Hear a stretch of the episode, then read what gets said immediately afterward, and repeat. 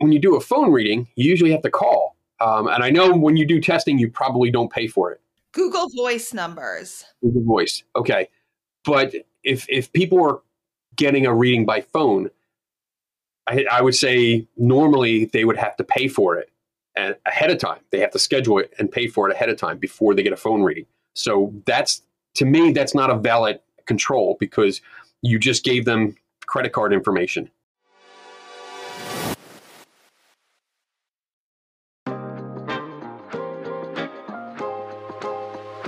You ever wonder what mediums do with their free time? How about a thirty-something-year-old gay medium living in New York City? Well, in this podcast, you're about to find out. Welcome to Ghost Daddy, a place where L G B T Q plus spiritual people and our cis-hetero allies, of course, have a place to just be themselves and spread their wisdom. This is the new face of spirituality. None of that love and light, toxic positivity crap. So pour yourself a vodka soda, open up your mind, and start listening. You can listen to the Ghost Daddy podcast anywhere where you listen to podcasts.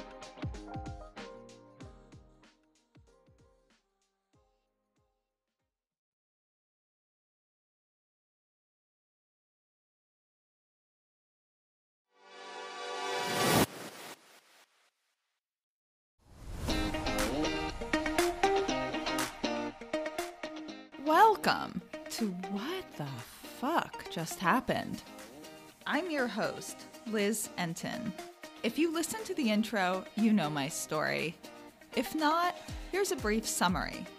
I'm a sciencey skeptic, and when my dad died, I took a shot in the dark and decided to investigate if there was any possible evidence of an afterlife. I assumed that was as realistic as Santa Claus, but I was desperate.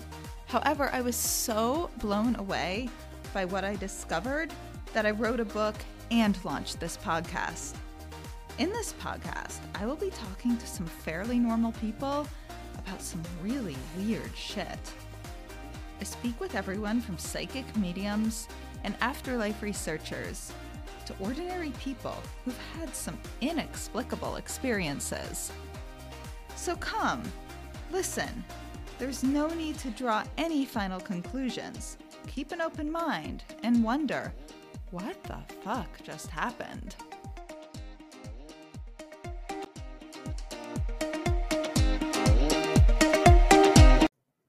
Hi, I just want to give a heads up that today's guest is a little different than the typical guests I tend to have on this podcast.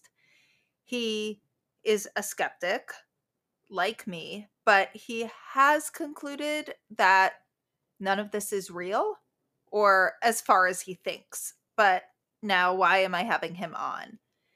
He has taught classes at the Rhine Institute with Loyd Auerbach. They taught a class on how to skeptically investigate evidence, afterlife evidence, psi abilities, and his background is as a ghost hunter.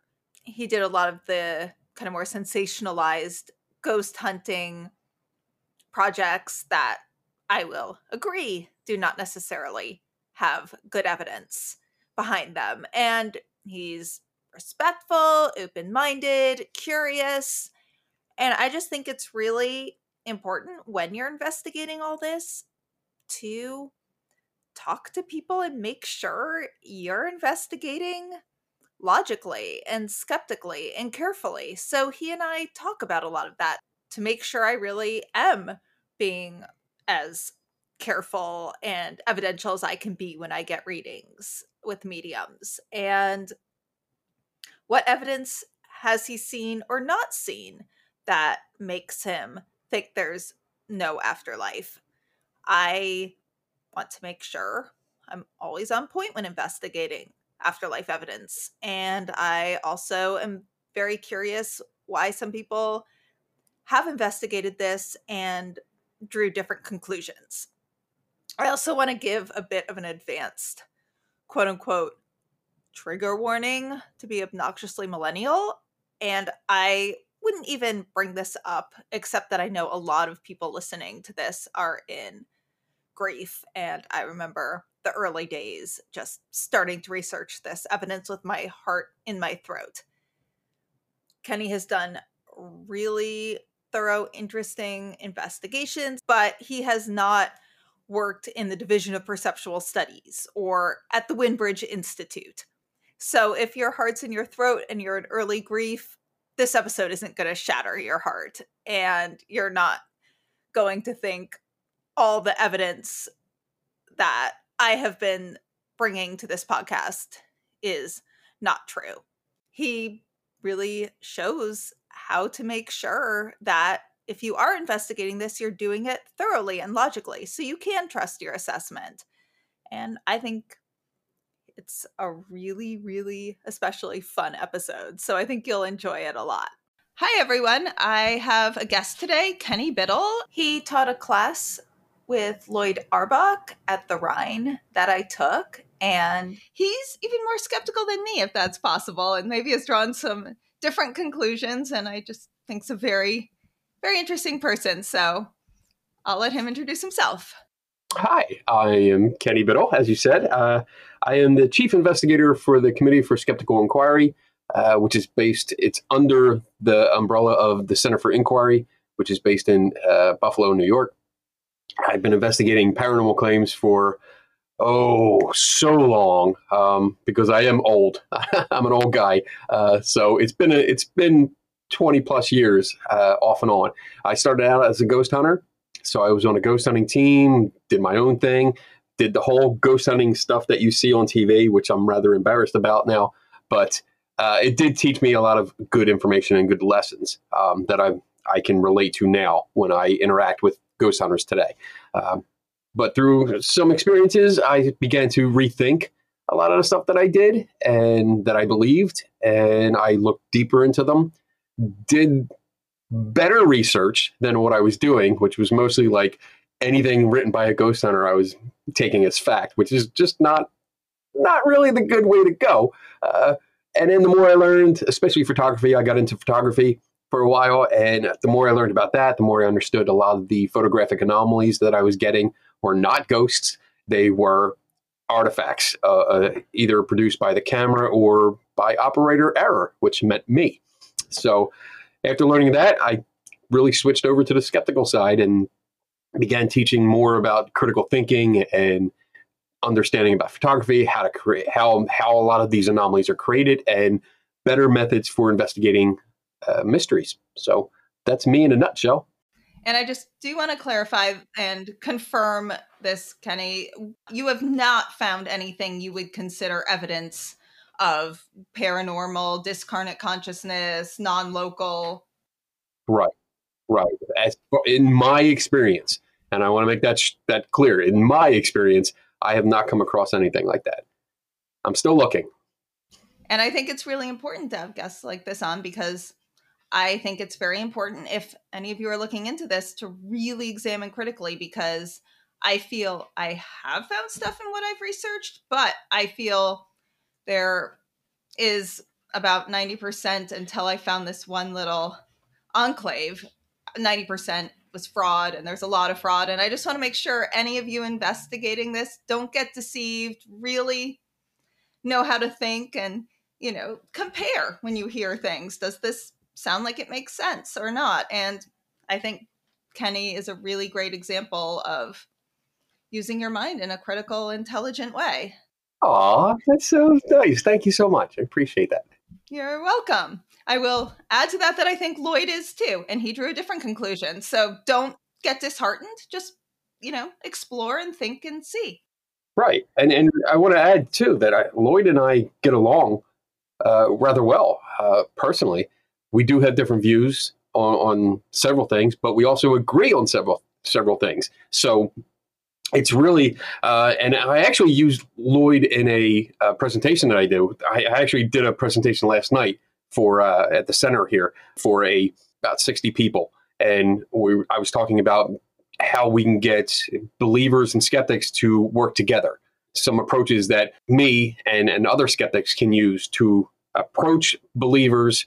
And I'm using the stereotype, so I apologize, but it's it's the easiest way to say it. It was teaching a, an approach to have a friendly discussion rather than a an aggressive debate and like, I know I'm right, you're wrong, and both sides doing the same thing, pointing fingers. I don't like that. I, I'd rather get along. And part of my presentation is is just demonstrating people that I've gotten along with that are on the opposing side. And Loyd is one of them uh, because he, he came on my show. I did the course uh, with him at the Rhine Institute. So it shows that we can work together, even though we have different opinions. I agree. And I actually would say I'm a skeptic too. I just feel I take a little bit of the white crow approach where I have seen, you know, the one white crow a few times that's made me think that consciousness or whatever, you know, I mean, if I could define it, I'd sit here with my Nobel Prize, but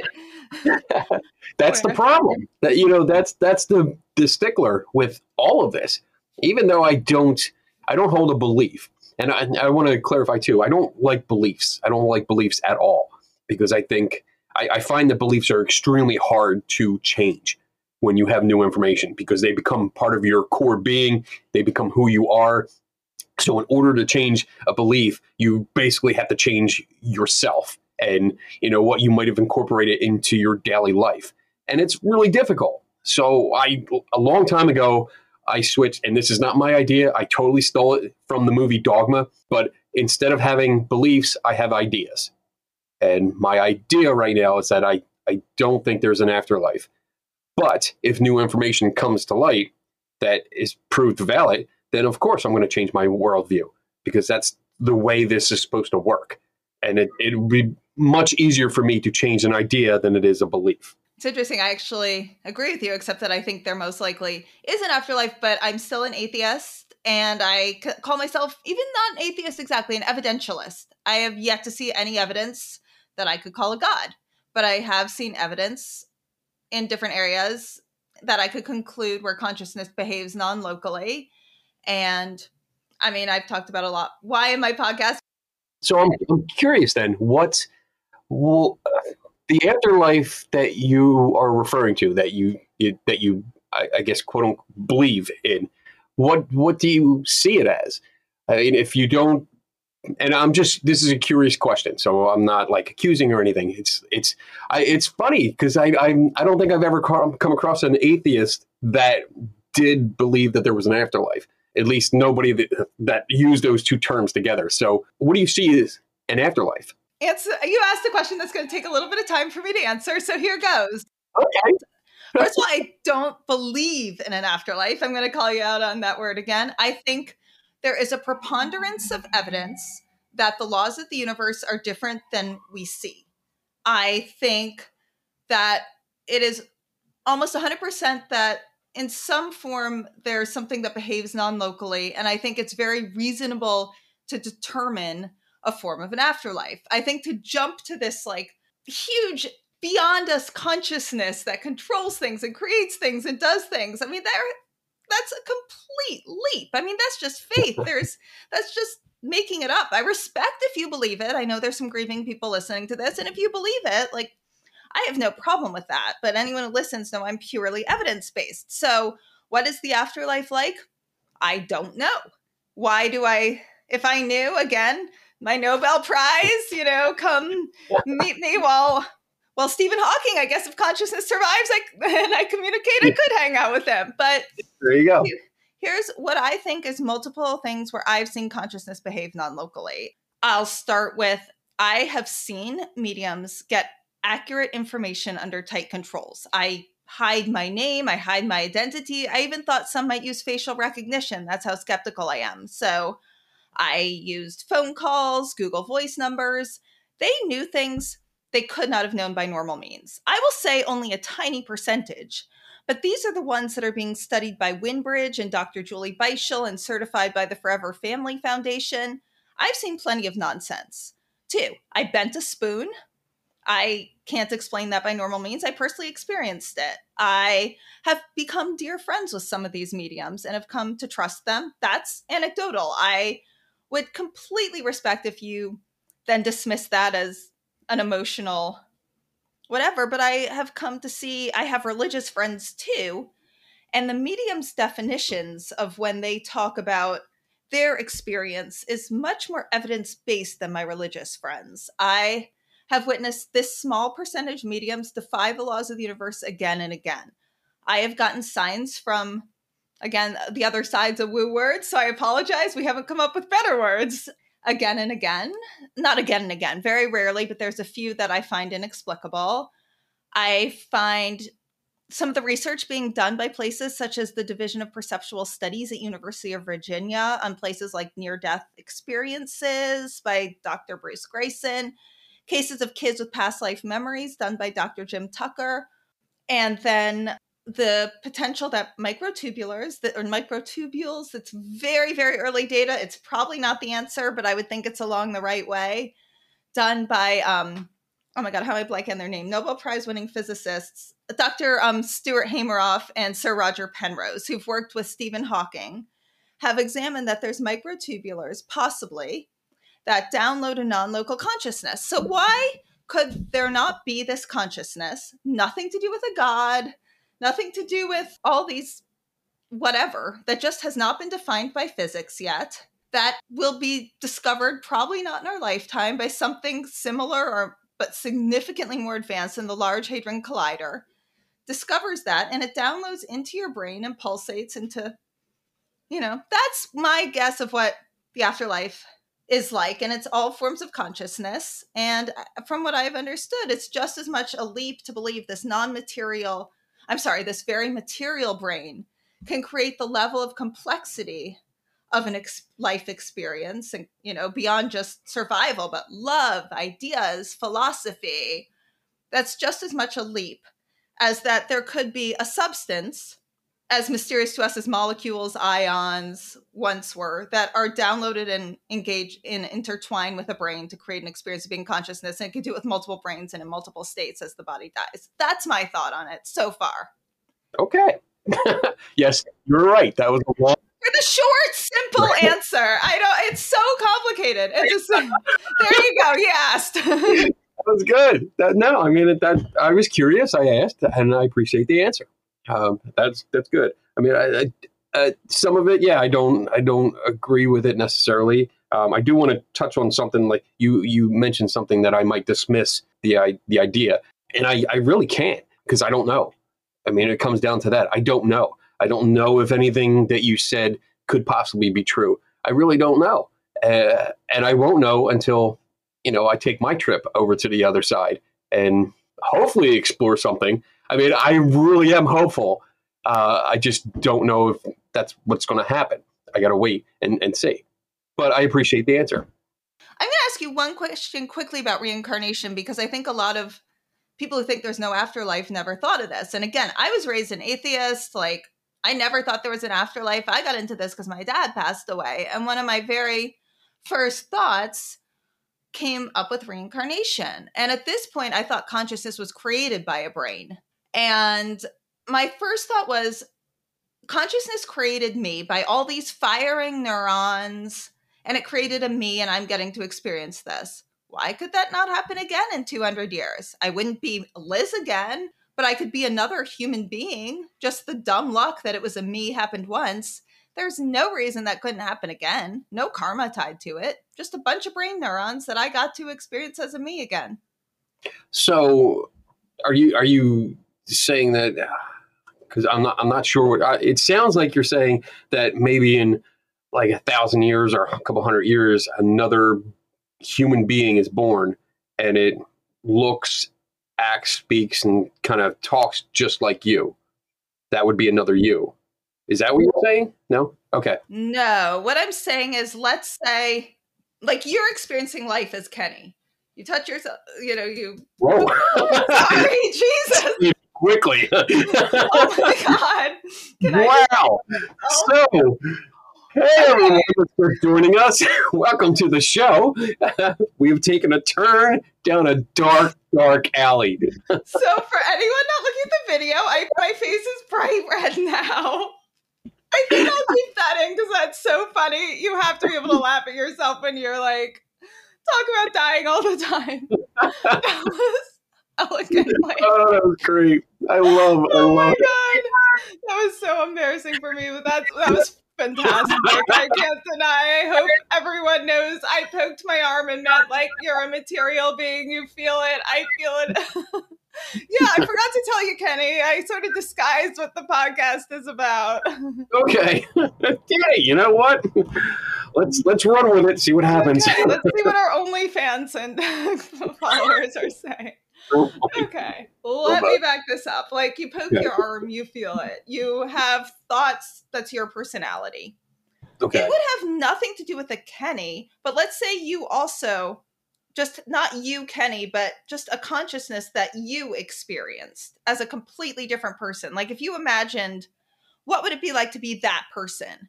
And I, and you actually got to be them. Why in like two hundred years could another random dumb luck of brain cells not somehow create something where you're feeling it as you, as a totally different person?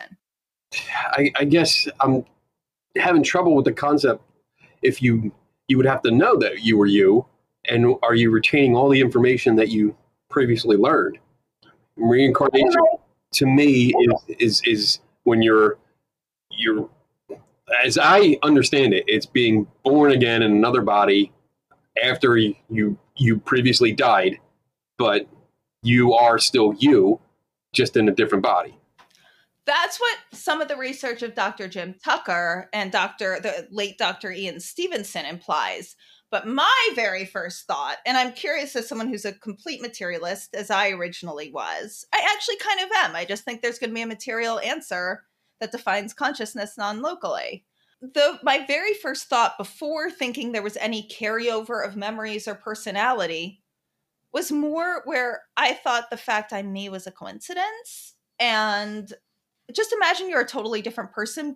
Take away you meaning Kenny as you and mean just that you experience like life as Kenny. Now just imagine if being a totally different person, but like, let's take a random person.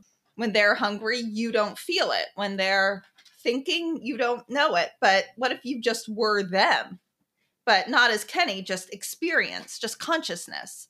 Why could a consciousness that was a you, not a Kenny, but just you're experiencing it the way you absolutely do not experience being any other of the, what is it now, eight billion people on the planet? What if it was an experience that you happened to be, but not as yourself? Is that clear in any way? And why could that not happen in like three hundred years? I honestly have no idea what you mean. I'm totally lost here. Not me, but me and not me. I, I don't, I'm not following, and maybe it's me. I'm not following that, uh, that, that line of thought there, but I've only read a little bit about reincarnation. So it's not something I'm, I'm up to date on or, or an expert in the ideas that are, that are, modern ideas about it. Uh, I guess my biggest issue is that when these cases are studied, it's studied from the point of when the attention is grabbed. So it could be a few years, it could be a few weeks, it could be a few years, but the, the person of interest here, the target person um, that's claiming to be reincarnated is already a few years old, at least. When we're talking about children, if not older teenagers or adults. And the study starts at that point when they start saying that they were in a past life. And we don't have all the information before that. We can interview people. We can interview friends and family, of course, and we get those eyewitness uh, accounts. But eyewitness accounts are flawed.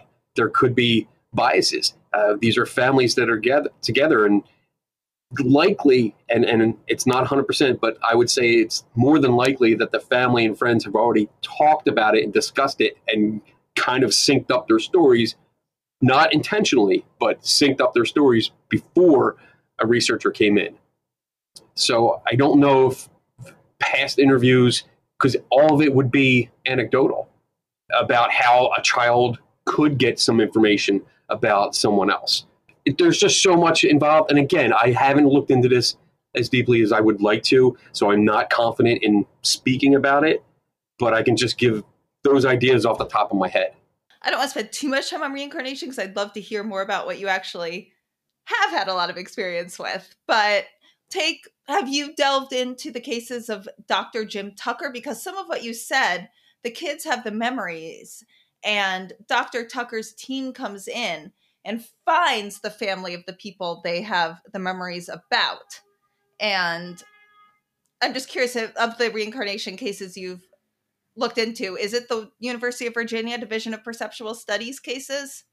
No, it's not that. It's it's more um, some of the books that I have back here behind me um, deal with parapsychology, and reincarnation is one of the subjects. And I've gone through and re read a couple chapters here and there, because unfortunately I don't get a lot of time to read anything that's not outside of, or that is outside of what I'm working on constantly, because now this is my full-time job, investigating mysteries. So every every day I'm actually working on something. I'm working on multiple cases, and everything that I read has to is in relation to what I'm working on. So I get very little leisure time to get into something else. So unless something came up with a case where I had to investigate a reincarnation case, then I would actually get into it and start looking at all the literature that's associated with. So no, I am not familiar with that. So if I commented on it, yeah, I would just sound like an idiot, because I don't know the material. So if you ever delve into Doctor Jim Tucker's case, really examine them and the old cases of Doctor Ian Stevenson, I would adore to have a conversation with you about your thoughts on that one day. Okay. So I know you work on what you defined as ghost hunting. So tell a story of a case you worked on, what you, what the claims were and what you discovered. So uh, there's been a lot over the years um, that I've gone into, and some of them are very short, uh, a lot of private homes that I've gone into, so I don't really discuss those too much, because most of the time they want privacy. My first big, big case, the big one that I, I was able to expose, was um, at a place called Whisper's Estate. And it's a very famous haunted house, or at least it used to be. I don't know if it's very popular anymore, but it used to be this bed and breakfast. It was in the middle of nowhere. Uh, it's in Mitchell, Indiana. And I went out there. I had heard the stories about it. And the big story, because it was called Whisper's Estate, is because ghost hunters could go there and they wouldn't have to do their E V P sessions, like recorders. They could hear a spirit singing lullabies with their ears. And this happened a lot. They had said it had like an echo to it. And it was a really freaky kind of sound. And it was famous for that. So for years, I had wanted to go there, like really bad, because, you know, that's like, all right, we don't need equipment. We can hear it right just with nothing. I mean, I'm still going to record it, but we can hear this. So I was invited out by a uh, local, it was a, uh, a podcast that was doing a live show from there. They invited me out for the weekend. I went out and nothing happened. We didn't hear any voices. There was no sightings. Nothing ever happens. And unfortunately, that's a side effect of being a skeptic, I think. One of my superpowers is to stop all paranormal activity around me, um, which is a bummer. But uh, we get into the, the, the house, and I noticed that there has there, there a lot of nice woodwork all over the place. It's an old house. It's beautiful. And under the main stairs, there's a panel. There's an access panel. And I noticed that it's a different kind of wood. And there's different screws. So I mentioned something about it, but because it wasn't my house and I wasn't actually paying to stay there, I didn't want to take it apart. But apparently I went up overnight to take a nap, and the people that I had told took it off. Uh, so when I came downstairs, the, the access panel was off, and there was a, a chute, like a metal chute going down to the basement. So it was a big hole in the floor, and then there was a metal, uh, I think it was aluminum, uh, sh uh, chute that went down there. And I was like, oh, cool, look, there's a crawl space. That's pretty cool. So I went down to the basement, climbed up, because there was a wall that gave you about two, two and a half feet of crawl space under the house. So I crawled in there, crawled over to the hole through dirt. Like, this is a dirt floor that's open to the elements. So it was kind of disgusting. But I got in there, poked my head up out of this hole, and I started talking. And there was this metallic echo. And the ghost hunters that were there, they had experienced this singing before, and they said, holy shit, that, oh, I'm sorry, I don't know if I'm allowed to curse on your show. My company is called What the Fuck Just Happened, so feel free. And I think I'm okay. uh, so, yeah, they were like, wow, you know, that, that sounds exactly like the little girl that we heard, that echo going. So that made me start thinking, like, all right, so I'm kind of guessing that the sound is coming from here. And I looked around and I noticed that on the main floor, about four feet or so from where I was poking my head up, there was an air vent that was supposed to be for heat and or air conditioning, but it was just a grate in the floor. There was nothing attached to it. So that was open to the crawl space. And I started crawling around, and there's supports, uh, like concrete uh, brick supports around there. And I kick something over, and I go over, pick it up. It's a speaker. And it's right underneath the vent going to the main floor. This is exactly where they hear the singing coming from. It's not just the living room. It's actually right there in the the, the entryway. And I was like, oh, well, look at this. Picked up the speaker and noticed the, the wiring was set on a path. It wasn't just crumpled there. It was actually set around the pillars going back to the basement to where there was uh, there was old C D equipment that was taken apart, but stored in a, a big bin. So I didn't solve it completely, but my idea was that they were pumping this, this music through. They had recordings and they were using the speakers to pump it through. And the catch was that when I visited, it had been under new ownership. So the new owner, since the new owner took over, the little girl's voice had not been heard, and it's not been heard since. Um, so I'm pretty sure, like I'm confident, but not one hundred percent because I don't have all the proof, but um, the evidence points to a hoax. And that was really, really cool. It was, it was exciting to me because that was like a Scooby-Doo moment. And I, I was able to get pictures of the speakers because there was two. I found another one. And uh, it was just like, wow, this is mind-blowing that this, this person was broadcasting this and pumping up this reputation. And it looks like it was a hoax. So that was one of my favorite cases, and that really started me on the way of, of better methodology of investigating claims. I'm not just sitting there waiting for something to happen.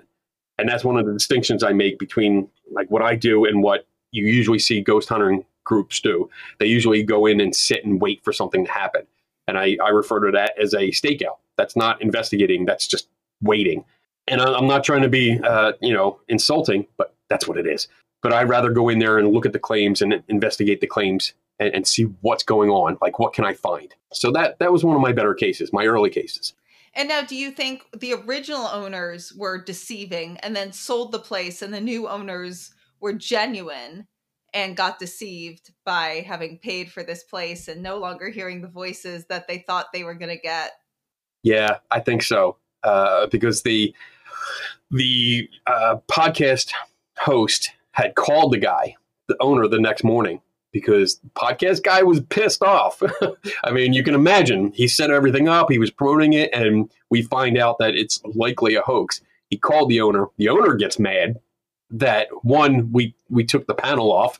And I was like, that's why I didn't take it off because, you know, it's not my place. But he was mad because of that, and he was also mad that we found speakers. Uh, and embarrassed. I think he was angry from the embarrassment that somebody found it. And not only somebody, but a skeptical guy. Uh, because, you know, it's like, oh, great, the skeptic freaking found it. That just, you know, makes it even worse. So, yeah, I think he was deceived. Uh, I mean, I actually feel bad for him. And how many do you think of the majority that reach out to you? Do you think most are honest and just confused? Or honest and, you know, believey, or are there a lot that are trying to deceive? I, I think the majority are honest. They really believe what they're what they're saying to me. Um, they they really believe the alleged evidence that they got and they're presenting to me or sending to me is real.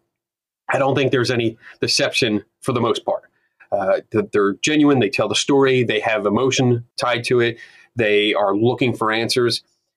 It's a small percentage, and I don't know what percentage it is, but it's smaller than the people that are genuine, that are definitely deceiving. They know what they're doing. They know that they don't have something. They know they either created it, because I, I catch that sometimes. They created something, or they they kind of know it's not real, but they want to believe it anyway. And they usually believe it anyway because it's it's a chance at the spotlight. And that's a common theme that I see. It's it's a chance at the spotlight to get on T V, maybe to get a, a series deal or a book deal, or, you know, become the power celebrity that gets invited to all the conferences and gets paid to be there, and they can speak, and, you know, they get the spotlight uh, a lot. So, I, I, but I think definitely the majority are sincere. I don't think a lot of people are really trying to deceive me, but there are some. There's always some. Is it hard to let people know the results? Are they often devastated, or what? How how do they react when you show them that it's a normal material answer? It's a mix. Uh, I think early on, it was a it was a bigger mix because people were really they really thought they had something, and when they're told no, and this is why, and that's something that I, I it's my practice, it's my philosophy. I do not just tell you no. It's not a ghost, or it's not Bigfoot, or it's not this. I tell you why I think that, which often leads to a very long conversation. But the the mix of reaction is usually, you know, sometimes they're hurt, they're disappointed because they really thought they had something. Sometimes they get angry because they really thought they had something and now they find out they didn't, and they're pissed off. Um, and usually they're pissed off at me, and I don't know why. Well, I know why, because again, I'm the, I'm the one that uh, the, the buzzkill. I explained that their photo wasn't what they thought it was. I explained the video or whatever, and now they can't go forward. But on the other side, there's a lot of relief too, because especially if somebody thinks their house is haunted and they don't want it to be, there's relief when I can tell them, well, no, you know, these orbs that you have are usually caused by dust particles or bugs or lens flare or something like that, and we can recreate what you have here. And there's relief because now it's like, oh, all right, they're not laying in bed at night with the lights off thinking, you know, there's demons looking at them, you know, watching them take a shower and stuff like that. You know, so th- there's relief. You know, th- there's other times, though, I-, I should inject this, that I don't offer an explanation. And that usually comes with somebody that's going through like a recent death, and they tell me more or less about a feeling. Like they had a dream the other night Uh, about like their their mother or father that had just passed away, or, you know, a friend of theirs that visited them on a dream, or they felt, you know, they just were watching T V and they felt their presence, you know, and they tell me, they ask me what I think. Like, well, does that make you feel good? Yeah, well, then I really got nothing to say about it. You know, I can't tell you what a feeling is. I can't tell you what caused that. There could be a whole plethora of things that caused that, but is there really any need to get into it? No, I don't think so. You know, if it brought you some comfort, knowing that, you know, having that that idea that your friend was around or your family member was just saying hi, so be it. I'm not there to ruin it. You know, if they persist, then I'll say, well, you know, it could be an open window somewhere. It could be a breeze. You could have gotten, you know, we, we can get into it a little bit more, but I'm very polite about it because, you know, you're dealing with a very emotional topic. So I don't want to I don't want to upset them and piss them off for no reason. Yeah, I'm sure it's very different if you meet someone who's trying to make claims so they can make a lot of money versus someone who's yeah. making claims because they're in grief and are hoping their loved one is with them. That must be a very different approach. Oh, absolutely. If they're making if they're trying to make a profit off of it, and when I say make a profit off it, I don't mean just like, oh, I just want to be on T V and make money on T V. That's that's more of a career thing if you want to do that. I'm talking about if they're trying to, if they use like a piece of equipment that costs two dollars to build and they're selling it for five hundred dollars while marketing it as a ghost detector, then absolutely, you know, I will give you my opinion and more. I will not only give you my opinion, but I'll get a hold of one and take it apart and show everyone what's inside and what it really does and how much it really costs. You know, and, and does it do what they claim that it does? You know, like, does it does it detect the ghost?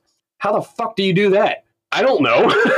I don't know how you do that. As far as I know, there is no legitimate research that gives us the qualities of a ghost. So if you don't know the qualities of a ghost, you can't accurately measure for that and say, yes, this measurement is for a ghost. You can't do that. Loyd Auerbach agrees with you on that too. Yes, we totally agree about that. And I mean, that's just it. And I hate, I really do hate when I see commercials or videos on YouTube or Facebook pages or Twitter or whatever, where people are pimping out their, their ghost gadgets for hundreds of dollars, or showing them on T V on the ghost hunting shows and saying, look, you know, this really works. Bullshit. No, it doesn't. Don't waste your money. You know, if you want to spend money on something, go buy a science book. Learn the scientific method. Learn the processes. Go buy some uh, uh, forensic books to understand what kind of testing goes into different kind of uh, uh, looking at photos. What's the word? Uh, uh, uh, deconstructing photographs and, and videos. Learn the elements that are go into that. So when you're presented with evidence, or you think you have your own evidence, you can look at it and analyze it better. That's money well spent, not on on something that lights up and beeps for random random reasons when you have no controls over the environment. And it's just like, oh, it beeps. That must be a ghost. No, it's not. Just stop. I'll one hundred percent agree with you on that. I'm curious now, did you always think there was no afterlife? And not only do you think there's no afterlife, do you think all psi, like psychic, psychokinesis, do you think all of it across the board is fake? So that's that's an interesting choice of words, um, fake. So I used to believe pretty much everything. Growing up, I grew up Catholic. So I was raised Catholic. I I mean, for that, you had to believe in an afterlife. There was no choice. You know, you had heaven, hell, purgatory. So these are all afterlife scenarios. So it was there. And it wasn't a far stretch when I grew up watching In Search of and Unsolved Mysteries to go into ghosts and aliens and monsters and lakes and stuff like that. I mean, it, it was like, okay, yeah, I believed everything. The more I learned, the more I understood that I didn't know a lot. You know, a little Dunning-Kruger uh, effect there. And I still, to this day, I mean, I'm constantly learning, constantly learning, because now I have this this unquenchable thirst for knowledge, and I still realize there's so much more that I don't know, and even tons more that I'll never know because I just don't have enough time. But when it comes to now, an afterlife or psi, um, like E S P, remote viewing, I, for me, I haven't seen enough evidence to convince me that it exists. I've seen people try it. I do a very informal remote viewing test uh, once in a while. I have a box. It's actually out in the hallway here because I'm at my office right now. Um, it's out in the hallway, and it was a remote viewing box, and I would do a test. I, I still do it. I think I'm doing it later tonight, where I put uh, an object in there and put it out and let people take guesses.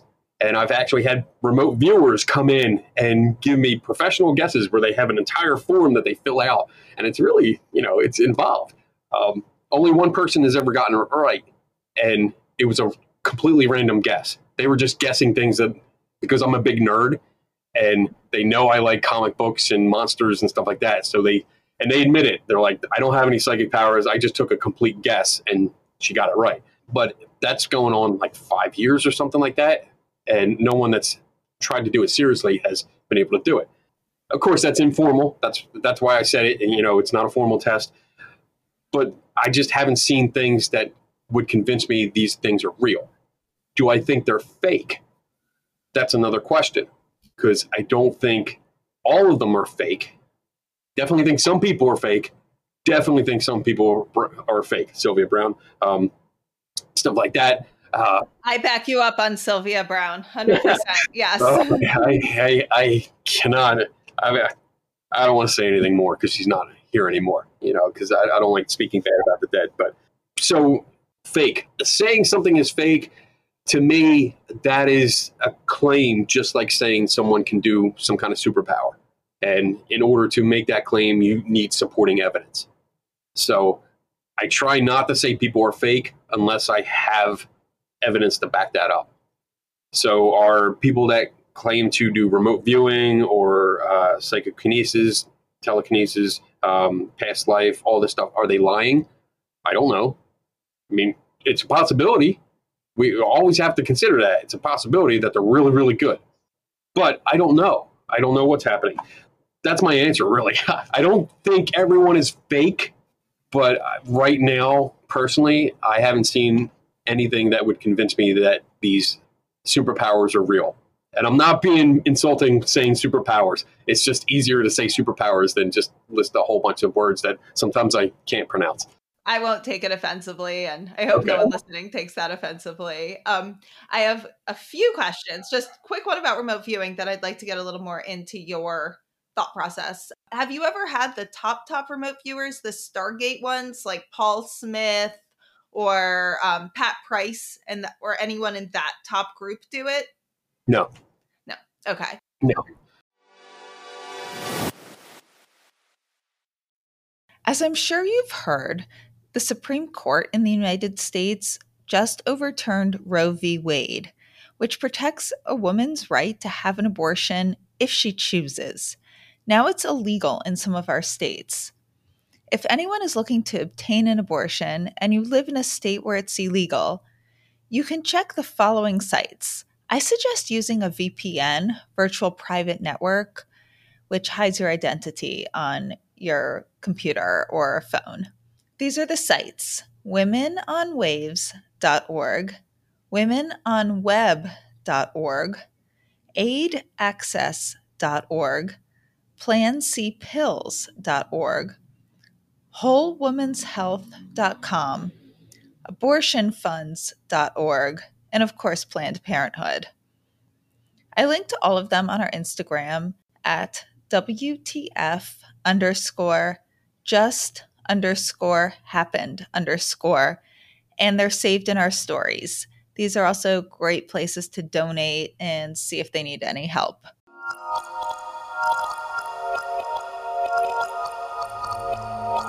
Approximately one hundred eighty-five thousand murder cases went unsolved from nineteen eighty to twenty nineteen. On average, sixty-six percent of homicides are solved each year. So what about the other thirty-four percent? Alarmingly, the number of murder cases that went unsolved by police hit a new high in twenty twenty, resulting in only fifty percent of cases being solved, leaving far too many families with no answers, no resolution, no closure. That's why we investigate and report on unsolved cases, to spread the word in hopes of helping families who are searching for answers. We don't sleep, we're just actively looking for her. These girls were alive, they were living, breathing people. They weren't a picture in the media. There was a, a body found in a truck recently. None of us know anything about that body. Who, who was it? What happened? What could have happened? Who could have been involved? There's no answer. And and it's just horrible. A true crime series investigating mysterious, unsolved cases. Real people, real stories, real crimes. Tune into Speaking of Crime with your hosts, Gia and John. Available on Apple, Spotify, or wherever else you listen to podcasts. We are at Speaking of Crime on Instagram and Facebook, and at Crime Speaking on Twitter.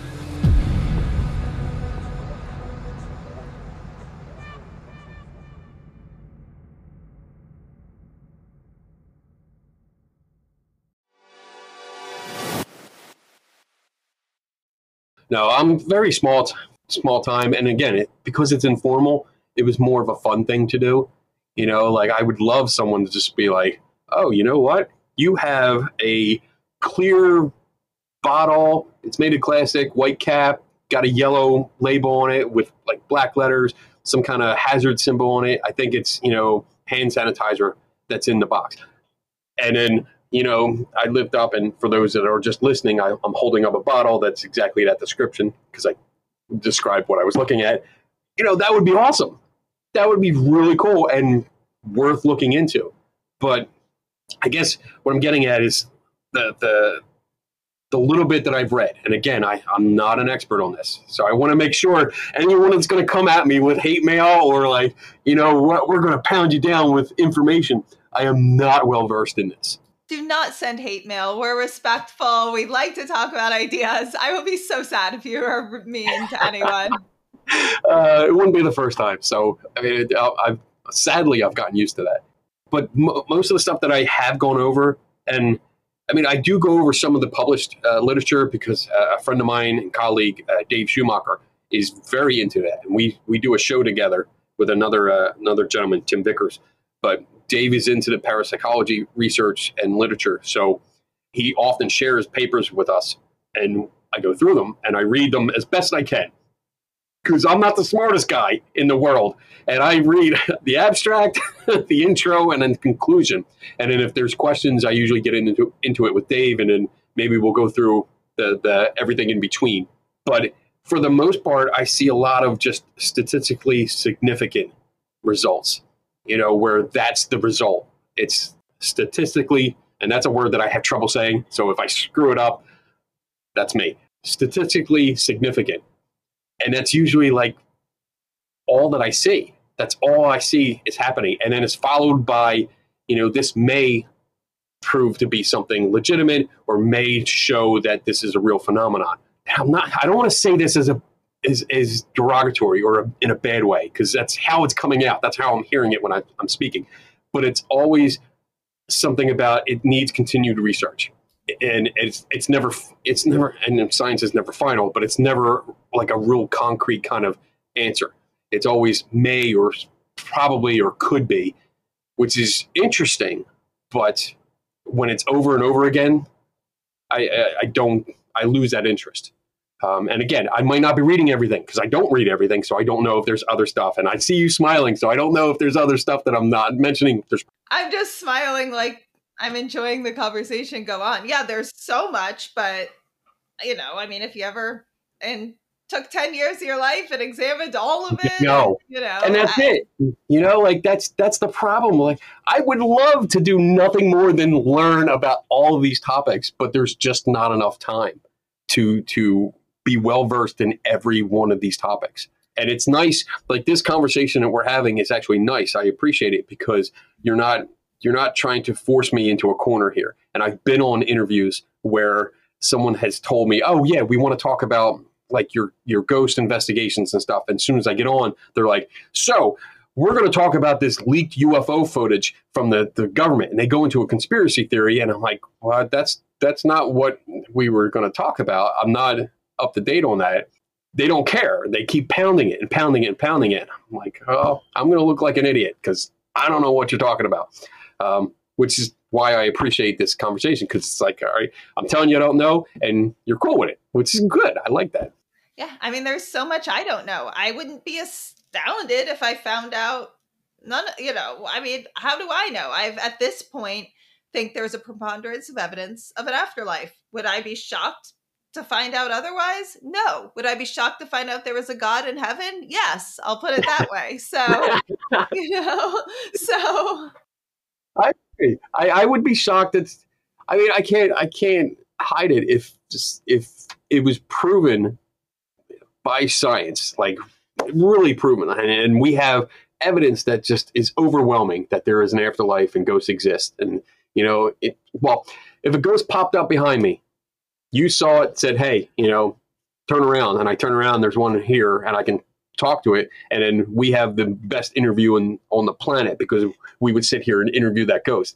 That would be great. I would be shocked as shit, but it would be something I'd be excited about. I wouldn't be upset that I was proven wrong, because I've been proven wrong before, and it's it's a good thing. I mean, I hate being wrong, but it's a good thing, because it's like, wow, this is so exciting and such a new uh, path of information and ex- exploration that I can go down. There's a ghost in my office. Holy crap. You know, that would be awesome to me. That would really be awesome. Yeah. And I have seen levels of evidence like that, that I've interpreted to that level where I am like, holy shit. Unfortunately, not a consciousness discarnate. I kind of like to use those words because I don't know. I feel like it makes me sound less woo, but you know, like car- discarnate, like materialized next to me and you saw it too. And we were talking to it and it was talking the level we could.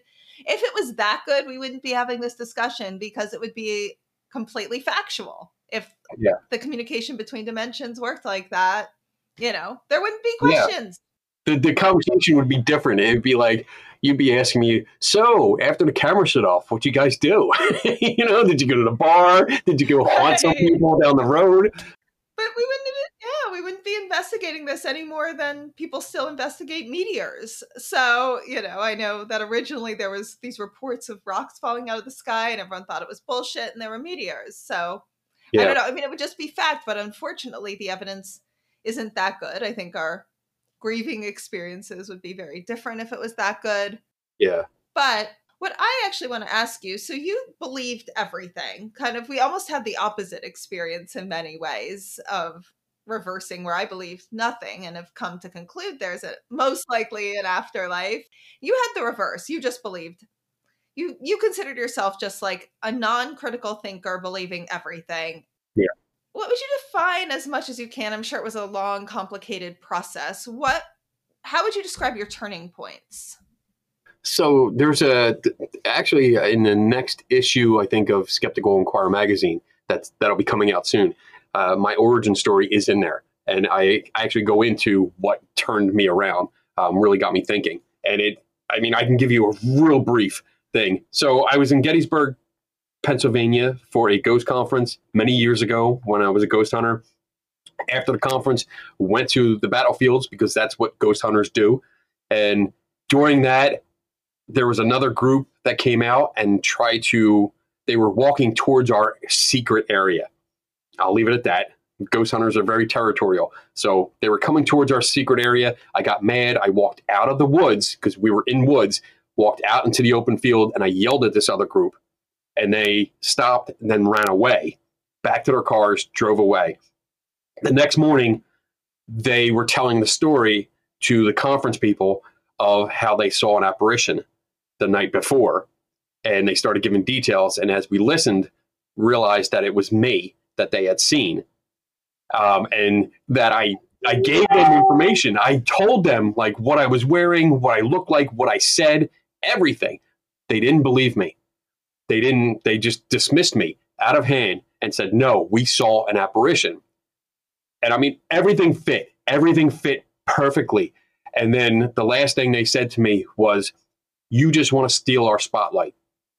And that really set me off. Like, okay, one, giving you information and you're ignoring it and still pretending that you saw a ghost. And two, you're just in it for fame. Like you're, you want that spotlight and you think I'm stealing it from you. I'm trying to be truthful with you.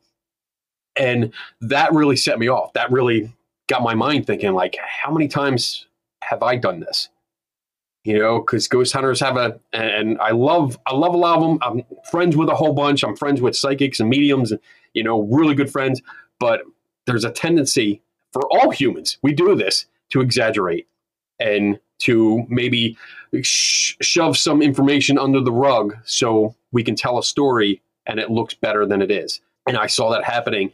And then I realized that I probably did this too. And I probably did it, you know, ghost hunting in someone's house. I told them that it was haunted when I really didn't know if it was or not. And that really, it stuck with me. And it, it drove me, it started driving me to learn more. And then, I mean, that's that's where it really started for me. Now, do you think they were dishonest and lying, or did they believe it so much you couldn't get past their belief set? I don't know. I really don't know. I mean, at the time, this was this is going back to like two thousand five or, or something like that. So it was a little bit ago.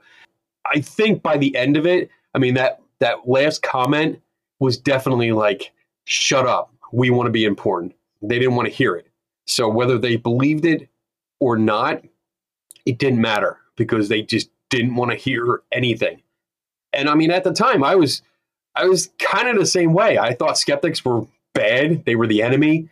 Scientists were, were the enemy because they didn't want to take our information into account. And I, I mean, I now I'm turning around and seeing like, like not all skeptics are, are good people either. I, I want to make that clear. Some are more cynical than others. Um, but for the most part, a lot of the skeptics that I work with are nice and, and polite, and they want to, they want to know. They're just as eager to find something supernatural as I am. But there's a lot of ghost hunters, too, that are reasonable. And and even U F O hunters and Bigfoot hunters, they're reasonable to a point. And then their beliefs take over and they can't shake that belief.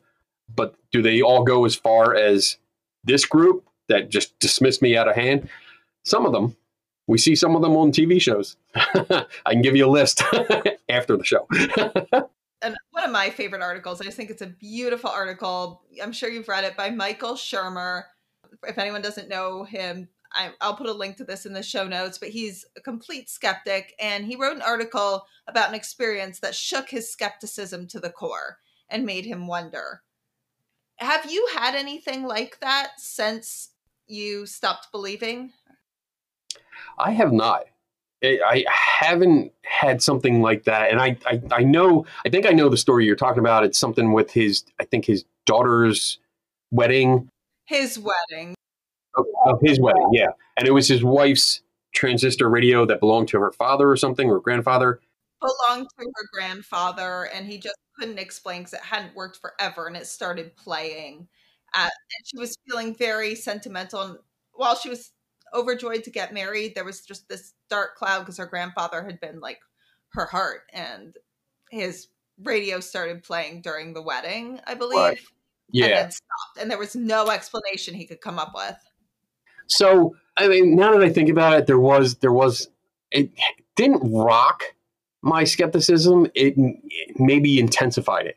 Like, I got to find a reason. I, what's causing this? And again, when I say I got to find a reason, I'm not saying I'm going to dismiss everything paranormal and find it. If it happened to be something paranormal that I could actually prove, then that would be my conclusion. I want to make that clear from the start. Uh, but I have a I have a collection. So over the years, because of my skepticism and because I'm out there investigating all this stuff, people have a tendency to give me stuff they think is haunted. So I have a huge collection of like three hundred items that people have given me over the years, from haunted dolls, and I'm going to use a lot of air quotes, haunted dolls, cursed items, you know, you, you name it. I probably have one. So I was doing a TikTok video. I, I had a TikTok channel up, and it was all the, the pieces that I've gotten. And I tell the story. And if there's a claim that I can test, I usually test it and show you, go through the whole thing and say, this is what I did, and this is how I do it. Here's the results. And I was doing a video about one item, and there was a another item on the shelf, and it was called the death clock.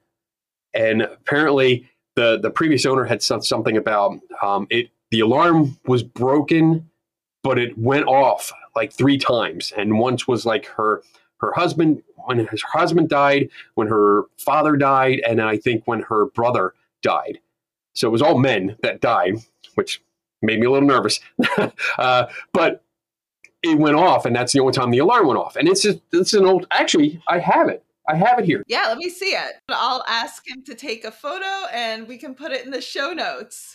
This is the clock. So it's an old style clock, big dial, analog on the back, but it's not old old. It's still a little bit modern.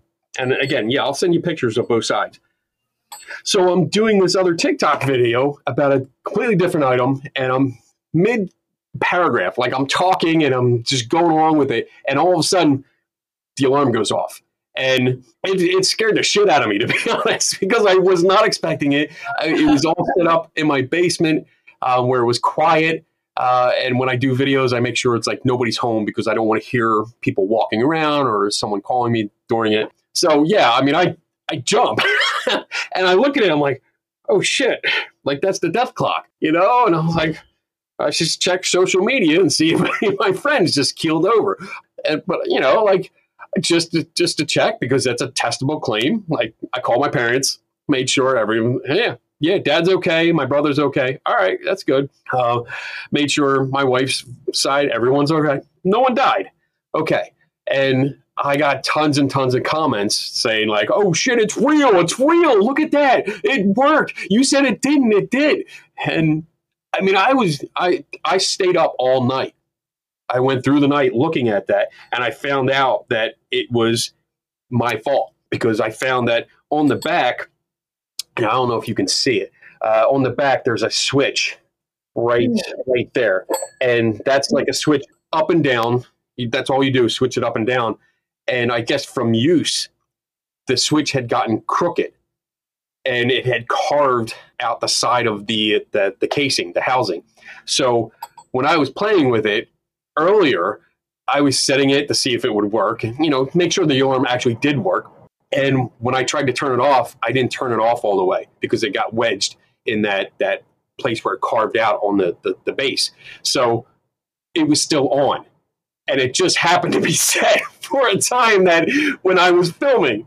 And it, I mean, that, that was it. And I stayed up and I showed everyone, like I did more videos, follow-up videos, showing people like, all right, this is what I found. Look at the inside. Here it is. Um, and that's what happens. And I showed people like, you can switch it off, but it doesn't go all the way down. So I found a logical reason for why it would happen. And it hasn't happened since.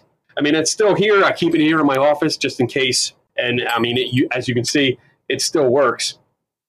The, t the second hand's going around, so it still works, and I'm just waiting. You know, if, if I get a call like, "Hey, you know, so and so died," I'll I'll see if the alarm went off. So that it didn't shake it, really. I mean, it, maybe it gave me that split second, like, "Oh shit, what's going on here?" You know, you always have that split second of panic where I'm like, "I don't know what the hell is going on, but let me find out." And that's that's my immediate follow up thought, like, "Let me find out what's going on." And I just have a qu random question, just because I'm so curious to ask someone who thinks like you this.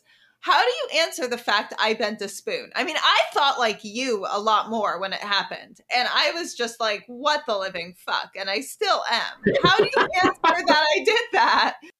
I can only speculate because I wasn't there. I mean, do you have the spoon? I will have to send you a photo because I'll have to dig through things. And that would like take me like fifteen minutes.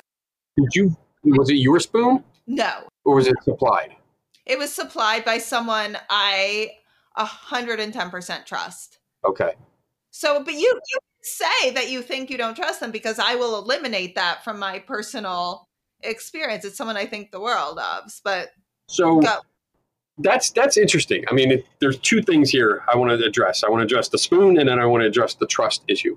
The spoon thing, again, it, it, I can only speculate and give you some ideas because I wasn't there. I can't see the spoon. I wasn't observing the process. I didn't get to inspect the spoon beforehand. I mean, there's a lot of factors here that I have no idea about. So I can't say what it is. I mean, there's there's room for trickery. I know you trust a person. I don't want you to, you know, freak out. I know you trust a person. When I first met her, I was like sneaking, I would like sneak into her mediumship room when she wasn't there and was like crawling under chairs to see if there were microphones. Like, we think this is hilarious now, but I mean, I'm not going to be offended. You don't know her. It's not offensive if you don't trust her. Okay, good. So yeah, I don't, I don't know what, I can give you the, the idea like, oh, maybe it was our pre-cut and as you were working it, it was ready to, to fall off anyway. So a little bit of manipulation can go a long way. That's my first thought, and that's really the one that sticks out the most until I get there. And, and that's always that's always the problem. Like, I really want to be there and see everything beforehand. Or I would take the spoon that was supplied. In my case, I would take that and swap in my own spoon and be like, all right, now we do it. Now, because I would love to do that. I mean, I would love, how about, how about this? We, we, We do a little informal test. I'll send you a spoon. I'll mark it. I'll send a spoon to you, and we can do this again on video, and you can see if you can bend it. The only thing about that is I would prefer to have one of the people, I know the mediums who do this regularly, because I have tried about thirty times since then and have never done it again. But now here's the interesting part too I want your opinion on. I went to another spoon bending workshop. It was me and about five mediums, small, we're all small women, if anyone hasn't seen me, you know, none of us are weightlifters is my point in saying that. And I would try to bend the spoons and I couldn't, and I would hand them the exact same spoons and they could. And now let's, now getting to the trust the person factor, that was Loyd who ran it. Okay. And he, he bent it, or one of the mediums did? He provided the spoons, and okay. Four different mediums kept bending the ones I couldn't. But I would still try a test with you just for fun, and maybe I can see if one of them can do it, but I'm open to trying myself again. I just never have since then, but let's send me one and we'll try it for fun. Send me two and I'll give one to a medium. Okay. See, with a medium, somebody that's proclaiming to be a medium, I would prefer to be there. I wouldn't, like a test would be more for like just shits and giggles, but I wouldn't, I, I that's a, that's a professional skill. And I wouldn't have any trust at all in that. Fair. Um, Completely fair. So you, so tell me what you think happened. So let's do it, the test, you and me, for fun. We'll just do it on social media and okay. just, we'll see. That's fun. Yeah, that's really fun. I couldn't bend the ones that mediums could, and Loyd provided them, who I know you trust. So the trust issue comes in where, like, and this is this is funny. Um, like a good example is my wife and I. You know, you have you're in a relationship, especially because we've been married for a long time. I mean, we're, we're twenty-five years. We celebrated this past uh, uh, May last year, so we've been together a long time. And thank you. Um, and we'll tell each other things. And I think this is mostly from me. I think I influenced her on this, but she'll tell me something like, oh, I, I looked this up, or I heard this. And I'm like, well, that's not, I don't think that's true. And I'll look it up. A great example is last week, we're doing my show. She's writing notes. She helps me out on the, on the side here. And the pen stopped working for her. And after the show, she gives me the pen and says, here, throw this out. It doesn't write. And I immediately took it, took a pen, and put it down. And as I'm putting it down, she's like, you don't believe me? And then I started writing, and it wrote. Ink coming out, everything's fine. And I looked at her, and I was like, drop the pen. And we do that all the time. So for me, that's a demonstration of, like, I didn't trust her. And that, that's when it comes out, you know, like she's like, yeah, you don't trust me. It's not about trust. Like, I do trust her in in certain things, like, you know, that she won't try to kill me in my sleep. I trust that that's not going to happen. That's an essential if you're marrying yes. anyone. Just advice yeah. to everyone listening. Don't marry someone who might kill you in your sleep. You know, like, no pillow on my face, nothing like that.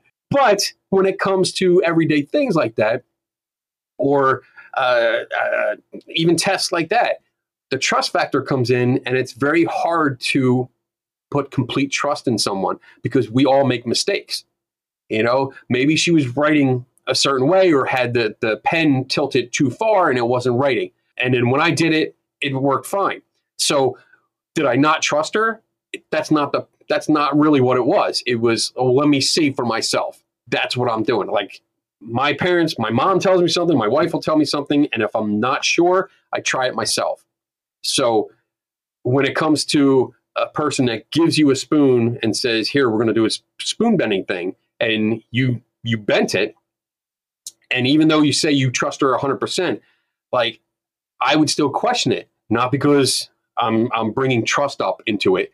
It's because I'm not sure. You know, good people, seemingly good people, do bad things, and it happens. The people, I mean, look at serial killers, you know, look at the history of serial, serial killers or any kind of murderers. Look at, like, um, oh, what's the, uh, oh, my, one of my favorite shows. Holy crap. Uh, uh, Forensic Files, Forensic Files. I love that show. And one of the most common themes is he was such a nice person. You know, the neighbor's like, oh, he was so great. He was helpful, you know, watched after my kids and everything. And then you find out he murdered a bunch of people. Oh, no, I was going to say my reply to that. The only reason I have a good reply to that is I've, everything you're saying, I've thought too. And I could see being that level of deceived by one medium, but I can name about fifteen now, some of who've become dear friends and some less of dear friends. I mean, maybe, maybe I have the worst luck in the world, and I have now had like eight dear friends and like eight really cool acquaintances who I would start to call friends, and all of them are deceiving me. And I just have like the literal worst luck in the world, maybe. But I think the odds of that are highly unlikely. But there's still odds. There, there's still, there's always a chance. And again, I'm not saying they all are deliberately being deceitful. Everything has to be a case by case. You have to look at each one individually. And that's why I don't dismiss things out of hand just because it's similar to something I've already done. Because I don't know if, you know, if, if the first hundred cases that I had that are similar all turned out to be hoaxes. That doesn't mean case one hundred and one is a hoax. And I have to look into it. That's why it takes so long for people to investigate claims, because it takes that, like, takes days or weeks or months to look into that one hundred and one case to make sure they are not hoaxing. So everything takes time. I don't try to group things together like that. So I mean, that's, that's most I can say about your experience without actually being there. And the second experience where I was the only one who couldn't bend the spoon. You don't have, yeah. And they could bend the same one, same thing, just nothing. So why, yeah, like that makes me wonder. My first question is, why couldn't you do it again? Like what happened? You lost your superpowers. You like exposed to kryptonite or something. I don't know. I mean, I have theories on that. I can't say they're right. It's, you know, me still investigating. Right. Who knows if I'll have know a lot more in ten years. My guess is that there's some energy. I hate that word because I don't think it's the accurate word, but I don't think we have a better word. Like until the Large Hadron Collider that's going to be developed yeah. in a thousand years can measure whatever this thing is. So I'm just using the word energy. Um, whatever energy built up in me in this one moment made me able to do it. Mediums seem to have a lot more of it. And that's why they could do it a lot more frequently than me. I wish I could explain it more intelligently. You know, we don't know. This is like, there's so much we don't know. So that's just my very, I, I, I want this studied. I agree. Like, why couldn't I? That's a very good question. But that's just my guess right now. Do I think I, that's the right answer? I have no idea. This is what I think based on the amount I have experienced and okay. learned. Far, if that makes sense. Fair enough. You know, there's people who are listening to this who are really curious and they're wanting to go to mediums. They're wanting to explore this. And I've been doing that. I have met some con artists along the way, and I have met some that I have concluded are not only genuine hearted, but genuinely able to do the, what they claim. And I've met some that are genuine hearted and not able to do what they can claim and believe, but they're not gonna, it's not a dangerous situation financially to go to them or manipulation wise. And, you know, the ones to be scared of, whether of all sorts, are the ones that know they're lying and are trying to deceive you. And how, what can people look out for? How can people be safe to not end up being conned? That's, that's a good question. Um, so there's a lot of, of things to look for. Uh, there's two basic techniques that I'm sure you're familiar with, um, hot reading, cold reading. These are basic techniques. I, I actually demonstrated it last night to a, uh, an audience and was able to like blow their minds with just cold reading. I had no idea who the person was, just coming up with stuff. But look for questions. That's one of my, my key things to look for. How many times do they ask you questions? And I, I show this all the time. I have, I have, I'm going to hold it up to the screen. This is a little counter and it fits on my finger. So when I'm actually holding it, you can't really see it. It looks like a ring, but I usually fold my hands like this for a reading. And when they start asking me questions, like I see a mother, a mother figure or a female figure, this could be a mother um, or, you know, grandmother. They're not telling me accurate information. They're making guesses and they're waiting for me to nod my head. Um, like you're doing. Like, that's what I always look for. You're, you're nodding your head. I'm, I'm just telling everybody I'm being a podcast host. When I get my readings, and I've still concluded a good portion are genuine, I'm not nodding my head. And many are on the phone and they can't see me. I just want people to know that. And I respect you have concluded very differently about mediumship than I have. However.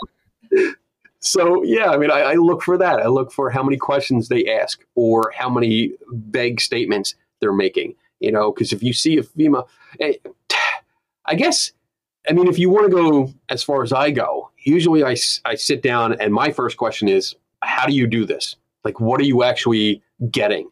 I want to know if you're hearing a voice or if you're seeing visions or if you see Uncle Ed behind me and you can actually see him like a real person. Then to me, like for that experience or, or example, you should be able to describe exactly what he looks like. Without any questions, you should just be able to say he's got a thick mustache, he's got a beard or a goatee, he's got red hair, gray hair, white hair, whatever. You should be able to explain exactly what he looks like. If you're getting audio stuff that's coming through, then you I, like the one thing I hate is when I'm told, hey, I can hear hear them like I hear you, like we can have a conversation. I hear spirits just like I hear you talking to me. And then they give me something like, oh, I hear a name starting with a D. Like, no, no, no, no, no. That's not what you said you could do. And and, and I want to point that out. I usually wait to the end. Um, so one of the really the, one of the things to look for is how many questions and how many vague statements they make, waiting for you to reply. Because I, if you're paying for a reading, then they should give you all the information. You should not be giving them anything. Be aware of your head movements. I mean, that's a big, big get, get a giveaway. Be aware of your head movements. If you're shaking your head yes, like you're doing, um, or shaking your head no. Again, podcast, I tell people to get a phone reading where they can't see you. Yeah. So that's what I tell people to do. Um, the, the Well, the problem with that, when you do a phone reading, you usually have to call. Um, and I know when you do testing, you probably don't pay for it. Google Voice numbers. Google Voice. Okay. But if, if people are getting a reading by phone, I, I would say normally they would have to pay for it ahead of time. They have to schedule it and pay for it ahead of time before they get a phone reading. So that's, to me, that's not a valid control because you just gave them credit card information. My fr- I'm good. I've had my friends pay, not family, not business partners, friends. They've paid. Good. And do you use their name or your name when you when you schedule it? I use a fake name. A fake name. Oh, that's really good. Sometimes I use Elizabeth, but a, that's a very common name, like Elizabeth Smith or something. Okay, that's good. I use Eric Weiss, which if and, and, do you know who that is? No. That's uh, Harry Houdini's real name. Oh, cool. I had no idea. I love that. So I use that all the time, and uh, that that throws them. I mean, so that continue on. I mean, uh, that questions, vague statements. Uh, be aware of that. Be aware of your head movements. That's a big deal. Um, facial expressions, because we have a habit of of telling people yes or no, or if we like or agree, or if we disagree, simply by squinching our face or smiling or like, ah. You know, like a big sigh, like, oh, you got it right. Or just like squinching your face up like, uh, I don't know about that. You know, there's a lot of, of little uh, uh, facial movements that can convey your answer and tell them whether they're on the right track or not. I don't do that. I just had a super fun idea. And you absolutely don't have to do this because I'm springing this on you and it might be a huge pain in the ass. You gave a cold reading. Do you want to try to give me a cold reading and I'll use my professional sitter tactics? I mean, I can try, but I'm not good at it. I'm not skilled at it. I just, when I did it last night, it was more like, let's just see what happens. If you want, let's see what happens, whatever. And if you're not, if you don't want to do this, we don't have to. So I think, I think I'm seeing like a, what am I seeing? I'm seeing a father figure, but. I told you already. Maybe, maybe, shh, this is my reading. uh, maybe. The father figure, but I'm, I'm, it's not your father. Um, I'm seeing something else, like an uncle. Yes. Um, um, I'm seeing an uncle that's maybe like, uh, I want to say like R, like starts with an R. I'm not sure. Um, yes. Yes? Yes. Oh, wow. Um, so I'm seeing something like you were, you were kind of close to them. I would uh, almost like a father, but not, I'm not sure what's going on here. Um, Which one was it? Was I close to him like a father or was I not? See, you're doing exactly what I do. I love it. This is, this is great. I think you were very close to them. Um, and I think something happened. I'm not sure if it was a death, but something happened that really bothered you. Um, it really upset you. I'm just getting a lot of that you got. Well, yes. Um, no, we weren't very close. No, you were wrong in the closeness. Yes, there was a death, but you already said you're seeing them. So you, I wouldn't have claimed yes if there wasn't a death. Okay. So, I mean, I can twist that and say, well, yeah, I mean, I, I wasn't sure if you were close and you forced me to answer. So I was kind of just going with it. And so that's why I got nervous and got that wrong. But there was a death. So I am seeing this person on the other side. It's not a living person. So I'm seeing this person. So And that's just me. I'm just bullshitting. I'm really just bullshitting. Like that's that's what I would do to twist it around to make it look like I was right or that I got more hits than I did. And I'm teaching people how to be a sitter. And I this is fun. We reverse roles because I'm usually doing exactly what you're doing. that that's good though. But like, I mean, uncle, what was the uncle's name? I don't like to say. I'll tell you privately, only because mediums listen to this, and if they oh, okay, like okay. Mediums, but the R, R was right. R was right. Okay. See, that was totally random. I just picked that out of nothing. I was like, oh, all right, let's go with R. I don't know. I don't know if that R is right. I mean, I actually I was going to say D, but uh, I went with R instead, and I got it right. So, I mean, could you imagine? I mean, honestly, if somebody just based on that, and they weren't trying to the skeptic out of me uh, or skeptic me, you know, do you think that would be kind of convincing? A start, a start of a uh, of a reading. I have had people get the letter right first, and then I'm like, okay, that's on the right track. I, if that's all they got, no. If it's a start and they're right. expected to get a certain percent accurate, yeah. I say nothing but yes, no. Please explain further. Sometimes if someone says what you did, like, you're close to them and you're not. Well, which one is it? And I'll always say that. I'll say, I'm sorry. I'm a, I'll be very polite, but I'll say, I'm so sorry. I'm a little confused. I do not understand. If yeah. you're saying that I was close with them or that I'm not, I, I'm really confused by that. That's awesome. That's great advice. I, I love that. I mean, that's exactly what I do. I, I want to clarify. I don't, I say yes or no. And then if, if something comes up more, I'm like, well, can you clarify which one? Because usually the, the mother or grandmother, you know, the father or grandfather, or could be an uncle. Like, that's my always my first question. Like, which one? You know? And, and again, it goes back to what my first question was, how do you do this? So if I if you told me that you talk to them like you're talking to me, then it should be easy for them to say, I'm his uncle. Just say uncle, uncle.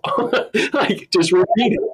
I've never had a medium say to me that they, of my genuine mediums that I, What's the, I forget the quote. There's like a beautiful quote by William James when he finally trusted Leonora Piper. I always say that. I call them my white crows. But of my like white crow crew, not one of them has said, I can talk to them just like I can talk to you. They all say, I wish I could talk to them that way. And it's a little murkier. And some hear things. They're like, I'll hear names. I'll hear initials. Some will say they feel things, you know, they're very open about it. And they'll say, I absolutely wish if I could sit down and talk to them the way I could talk to you, we'd be living in a different right. world. I, I agree. That'd be great. I mean, there's plenty of people I would love to be able to, to talk to um, again, but oh well.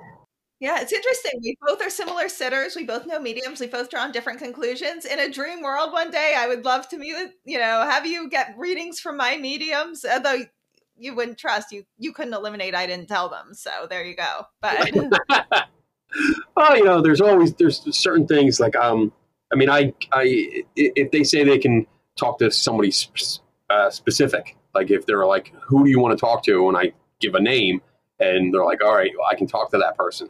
Uh, I have, I carry with me in my book, book bag, which is actually on the other side of the room, but there's three envelopes and inside each sealed envelope is one person, and it's a profile of one person that has passed away, and it's all the information that I know about them. And mm-hmm. I usually say, well, you know, I had these three, and I can tell you who I want to contact, but there's information on here that I would hope that at the time when I wrote them, I talked to them. Like, I don't think I was really talking to them, but I was like, hey, you know, like, just for example, this is not a real name, but if I said Fred, hey, Fred, you know, if you're around, I'm writing this information down, you know, take a look, make sure I'm correct. Let me know if I'm wrong, but I'm writing this down. And, you know, if somebody comes across and says they can talk to you, tell them what I'm writing down, because that would be great. But that hasn't happened. Nobody wants to do that, at least around here.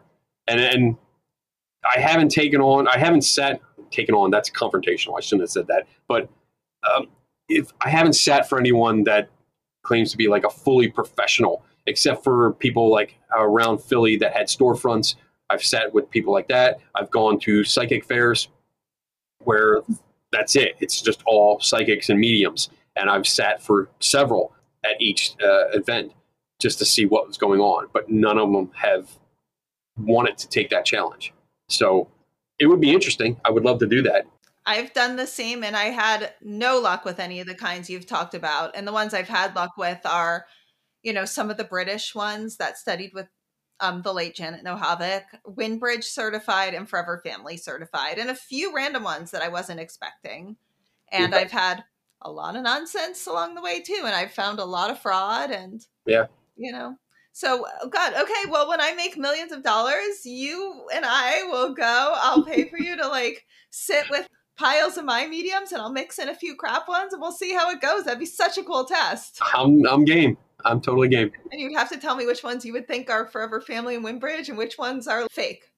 Okay. What a wonderful conversation. I really enjoyed it. Yeah, it was fun. I really enjoyed it. So I'm, I'm happy that you reached out and, and asked me to come on. Great. Oh, and I have one thing. You're doing the remote viewing exercise tonight? Yeah. Yeah. I actually have to go after I'm done this. I, uh, I have like about an hour and a half, and I'm going to go find an object because I usually, because like I said, I'm a big nerd and my audience knows this. So I try to get something that has nothing to do with me because I don't, because that's what they do. They're like, oh, well, Kenny loves Star Wars. Let's lightsaber. It's a Star Wars figure, stuff like that. So I'm going to set that up and I'll have it in the background. And, uh, at the beginning of the show, I usually say, hey, you know, we're going to do a remote viewing challenge tonight. And I pick it up and I hold it to the mic and I shake it up so they know something's in it. And then it's like, all right, it's sit here, put a guess up in the chat room, you know, put the word guess and then put your guess so that we can star them and, and, and tally them up later and see if anybody got it. And then I offer a prize, you know, like it's a silly prize, like a book or a puzzle or something like that. So it's fun. It's fun. I'm gonna. Can I participate? I won't. I, I have actually a work call, so I don't think I can officially. But can I email you tomorrow and just try it and let everyone in my podcast group know if I got it? Absolutely. It's uh yeah. It's there's a target I D on the box because I uh, several remote viewers had told me it has to have a target I D. I'm gonna try three challenges. I'm gonna try one in advance to okay. like advance remote viewing, one at the right time, and one afterwards. Okay. Okay. So I will make sure. Because sometimes I open it up at the end of the show, but other times I tell everyone we're going to wait until next week and I'll open it. So I'll wait till next week to open it so that you have time to get your uh, your guess in. Okay. Awesome. Great. So I submitted to the remote viewing contest and I was not even close. I did all three and way off, not even a little bit close. So those are the results. And if you want to learn about some successes re- with remote viewing, you can check out my episode with Paul H. Smith. He is a professional remote viewer. He was part of the military remote viewing program called Stargate. And the episode is episode number thirty-nine, Psychic Military Spies, U S Army Stargate Project, and Remote Viewing with Paul H. Smith. And he is obviously significantly better than me, who, again, didn't even come close.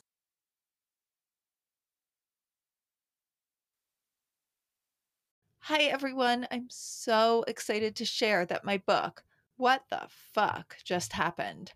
A Sciencey Skeptic Explores Grief, Healing, and Evidence of an Afterlife, is available now for sale.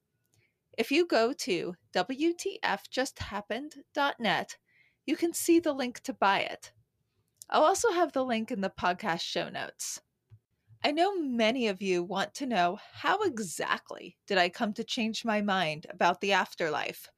Well, this book is all about the first stages of my exploration into this afterlife evidence to where I'm at today. It starts with the awful part of when I lost my dad.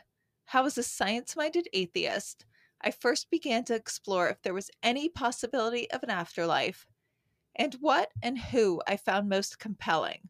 I also share some stuff that was not so compelling, such as a very clearly fake psychic medium reading and a pretty ridiculous seance, but that's balanced by some amazing peer-reviewed studies on mediums, medium readings, parapsychologists, and just a whole bunch of what the fucks, including some really inexplicable personal things that happened to me and some really incredible signs I got from my dad. Despite the topic, it's actually funny, mainly because I'm just like such an awkward person. And you also get to learn about all the amazing people and incredible characters I met along the way, as well as more about the research that helped change my mind. And some of the people you learn about have become some of my really good friends and mentors today. So go to W T F just happened dot net and order it.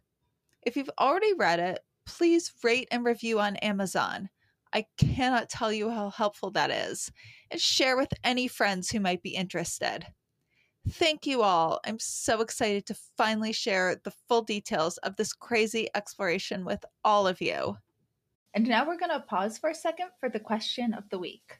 So a lot of people have asked this question. Why do accurate mediums still get some information that's wrong? Okay, so the short answer is, I don't know. The scientists, like Doctor Julie Beischel and Doctor Ed Kelly, don't know. But there's some thoughts on this. I also talk about it more with mediums in some future episodes. But here's some ideas. First of all, some might just be completely wrong. Mediums are people. No person is one hundred percent right in their career. Even the best of the best get things wrong. Also, maybe the discarnate, your deceased loved one, is thinking or remembering something you don't. How often does this happen with two living people, where someone remembers something or perceives a past event a certain way, and the other is like, what are you talking about? I don't remember that at all, or that's not how it happened. So maybe that's it. Also, sometimes the medium does turn out to be right, and you, the sitter, didn't know something. I love when that happens because it's just so evidential. It also helps add evidence that the medium is really communicating with someone who passed away and isn't reading your mind. I've had a few really cool experiences like that. I mention a few in my book, such as when my friend and psychic medium Renee Buck knew something about my uncle that I was convinced was wrong. She kept insisting she was getting this, and she was really confused. And it turned out she was right, which I was so happy about. That was just really interesting. And so another idea, and I've seen this happen with mediums, is that the medium is interpreting based on their own life and worldview and experiences. So I'll give a specific example that really happened to me, and I'm going to just kind of suck it up and give away some evidence here. So I had a medium early on ask if my dad was a firefighter. No, he wasn't. So they asked who in the family was because he kept showing a fire, which they usually associated as someone being a firefighter. And there wasn't anyone in my family or anyone I was close with I could think of as a firefighter. So then they asked if he was hurt in the fire. And he wasn't. And I just could have marked fire as wrong. But then I realized he must mean Fire Island. That was a key place to my family and where we spent our summers when I was growing up. It means so much to my dad, too, for so many reasons. So that's what I said. I was like, could he mean Fire Island? And the medium said, oh my God, yes, that's it. That just feels right now. So that's kind of a balance of what you accept and move forward with, and when you feel you're pushing it and making things fit. And there really isn't a perfect scientific formula of how you do this. I'll, I'll go more into that as another question in a future episode of what you accept versus what you reject when the evidence isn't one hundred percent clear. But I hope this gives some insight into the possibility that information isn't necessarily wrong when you think it could be, although it very well just could be. If you have a question you want me to answer, send it to hello at W T F just happened dot net and put question of the week in the subject. I know I usually say first names, but if you want to be completely anonymous, let me know. And feel free to reach out anyway, even if you don't have a question. I can't wait to hear your questions and hear from you. Club Care is a charity organization founded by Emma Justice after the loss of her father, David Justice, to glioblastoma. Club Care is dedicated to supporting children and families dealing with cancer.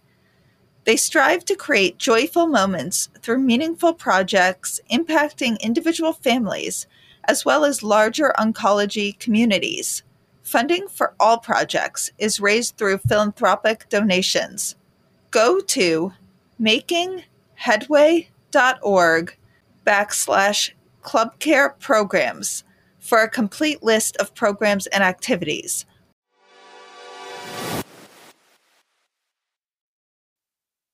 Where can everyone find you, follow you?